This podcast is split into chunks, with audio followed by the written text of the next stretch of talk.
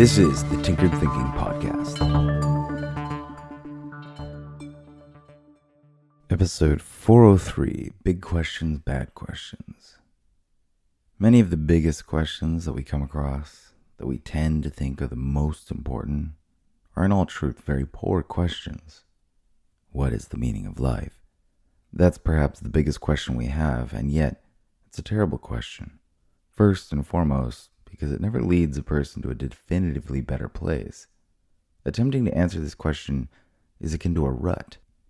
One can wander and perseverate in circles forever without ever really gaining any ground.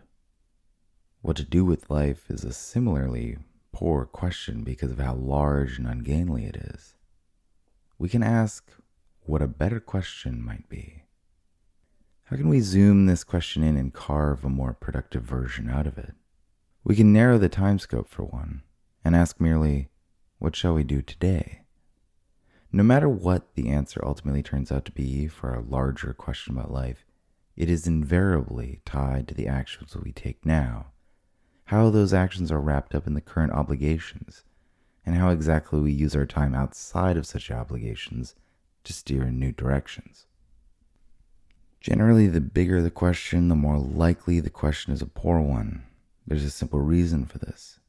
We do best to ask questions that are in direct proportion to our own personal agency.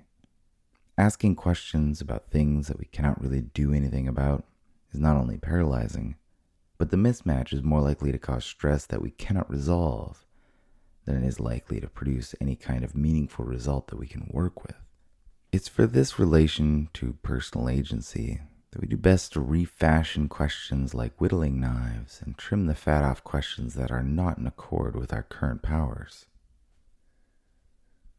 Such larger questions are not without their utility, but only if we can bridge a way for our current level of agency to one day increase to the point where such questions are not simply stressors.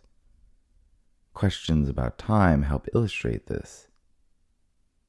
After answering what we will do with today, we can ask about the week and succeeding weeks, then the month and future months, and slowly, if we are thorough and honest with our answers, we begin to bridge the agency of a single life in a single day to much larger frames of time. If our efforts in those succeeding scales of time are directed in ways that increase our personal agency, then the sorts of questions we can handle grow bigger accordance to that personal agency. Regardless, however, starting with an honest assessment of where we currently stand is the most important part of all of this. Without working with the only power we have and leveraging it as well as possible, no larger aims are possible. Such agency boils down to a much simpler question What can you do today with what you've got now? This is the Tinkered Thinking Podcast. Thank you so much for listening. If you find the Tinkered Thinking Podcast valuable, there are many ways you can support it.